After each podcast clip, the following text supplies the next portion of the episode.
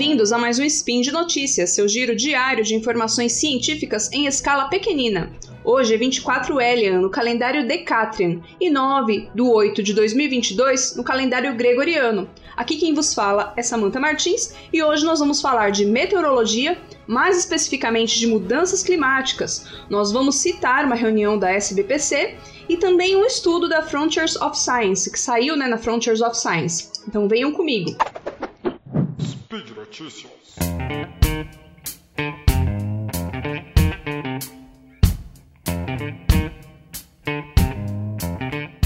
Recentemente ocorreu essa reunião da anual da SBPC, que é a Sociedade Brasileira para o Progresso da Ciência, e ela ocorreu lá na UNB, que é a Universidade de Brasília. Nessa reunião, os cientistas alertaram a respeito dos avanços do desmatamento e como isso afeta o clima global. Um dos cientistas que apresentou dados no evento foi o físico Paulo Artacho, que também é membro do IPCC, que é o Painel Intergovernamental de Mudanças Climáticas. De acordo com os dados apresentados, em 40 anos a Amazônia ficou em média 1 grau Celsius mais quente e houve uma redução de 36% das chuvas em algumas áreas a gente já vai entender o que é esse 1, esse 1 grau Celsius. Ele não foi homogêneo em, toda, em todo o bioma. Com o desmatamento intensificado, a floresta deixou de absorver para emitir CO2. As plantas elas absorvem CO2 através da fotossíntese, é, sendo assim uma área coberta por vegetação.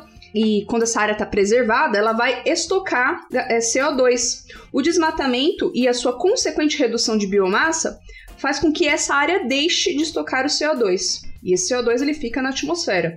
Artacho aponta que o problema ainda é mais sério, já que com o aumento da temperatura e redução das chuvas causados pelo próprio desmatamento, há uma retroalimentação na degradação da floresta, já que as plantas restantes têm dificuldade em se manterem vivas porque não tem chuva ou não tem chuva o suficiente.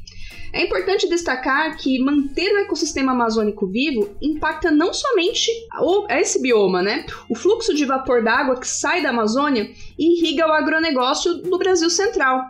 Esse fenômeno ele ficou bastante popularizado e é conhecido como rio voador, né? Que é o transporte de umidade, de vapor d'água da região amazônica para o Brasil Central. É, então, com a Amazônia emitindo menos vapor d'água para o meio ambiente, o ciclo hidrológico de outras regiões também é afetado. Artacho e outros cientistas destacam que é necessário zerar o desmatamento o mais rápido possível. A cientista Luciana Vani Gatti, coordenadora do Laboratório de Gases do Efeito Estufa, lá do INPE, né, que é o Instituto Nacional de Pesquisas Espaciais, destaca que esse aumento de 1 grau Celsius em 40 anos não foi homogêneo, que foi aquilo que eu falei no começo houve uma alta de 0,8 graus Celsius nos meses chuvosos e de 1,4 graus Celsius nos meses de seca. O 1, graus Celsius, né, que é o valor médio, é um valor similar ao aquecimento médio do planeta. Mas para o ecossistema florestal, esse valor é particularmente ruim. Bom, os dados mostram que o que está aquecendo mais nos planetas são os polos, né? Os polos já estão tendo um aquecimento da ordem de 2 graus Celsius.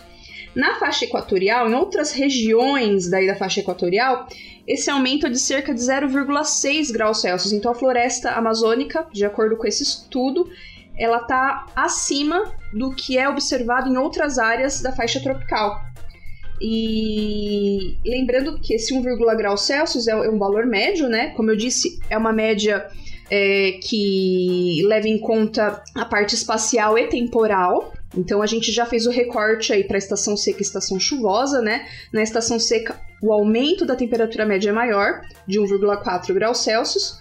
Mas no estudo da, da Luciana Gatti, ela dividiu a floresta amazônica em quatro áreas e percebeu que na parte nordeste do bioma, que é a que tem um desmatamento médio superior ao das outras áreas, no período seco, né, de agosto a outubro, a temperatura média subiu 2,5 graus Celsius. Então, nessa região, nesse estudo que ela dividiu a região espacialmente, nessa região onde tem um desmatamento médio maior, também tem uma elevação da temperatura média maior do que nas outras áreas, do que nas outras três áreas. O processo de desmatamento também tem afetado as chuvas. O nordeste da Amazônia, que é essa região aí mais desmatada e cuja temperatura média ficou mais elevada, Nessa região é, houve perda de 11% da chuva na estação chuvosa e de 34% na estação seca ao longo dos 40 anos de dados analisados, ou seja, a estação seca se tornou mais seca. Essa redução nas chuvas coloca em risco a floresta amazônica do jeito que a gente já conhece, né? As plantas desse bioma elas são adaptadas à realidade chuvosa. É, as plantas, é importante a gente destacar, elas fazem parte do ciclo d'água através da evapotranspiração, emitindo vapor d'água para a biosfera. E numa floresta tropical, a gente tem muita árvore, uma densidade grande de plantas, a, evapotr a evapotranspiração é muito importante. Em outras palavras, sem floresta não tem chuva e sem chuva não tem floresta.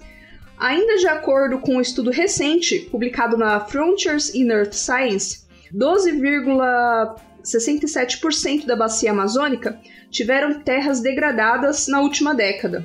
Humberto Barbosa, que é um dos, estudo, um dos autores desse estudo, pontua que as temperaturas mais altas têm aumentado e os, os, os, é, os, dias de temperatura mais alta têm aumentado e o número também tem aumentado o número de ocorrência e a intensidade das secas. No artigo, os pesquisadores alertam que as estações secas estão ficando mais longas e estão prejudicando a capacidade da floresta de se recuperar da seca, dessas secas sucessivas. Com estações secas cada vez mais longas, a floresta não está tendo tempo de se recuperar. De acordo com pesquisadores que fazem parte do IPCC, se a elevação da temperatura média da floresta amazônica chegar a 3 graus Celsius, é, a gente vai chegar num ponto de inflexão e a vegetação vai mudar transicionando pra, de floresta tropical, da vegetação típica de uma floresta tropical, para uma vegetação semelhante à de uma savana, porém com uma biodiversidade muito menor.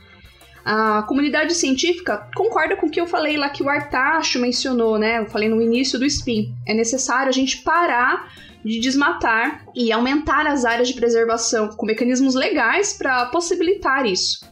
Sem floresta a gente não vai ter chuva, não vai ter agricultura e todo o efeito cascata que isso ocasiona, né? Então é um caso muito sério, mais uma vez a comunidade científica está alertando. Bom, por hoje é só. Apoie o Portal Deviante, né? E todos os podcasts lá do Portal Deviante. Para isso é fácil, seja um patrono se você puder. É só entrar no site e saber como. Se você não puder ser um patrono nesse momento, compartilhe nosso conteúdo, fale sobre nós nas redes sociais, use nossos materiais, nosso nossos podcasts nas aulas. Fiquem à vontade para espalhar conhecimento que a gente vem aqui é, trazer para vocês com um pouquinho da nossa experiência, em cada um em sua área. Até a próxima e muito obrigado pela audiência. Tchau, tchau.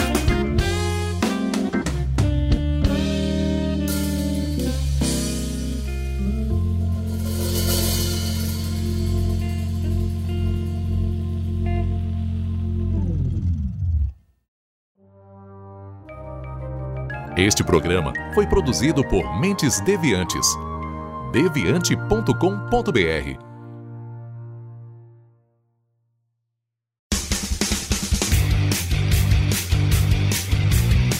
Cortes, edição de podcast.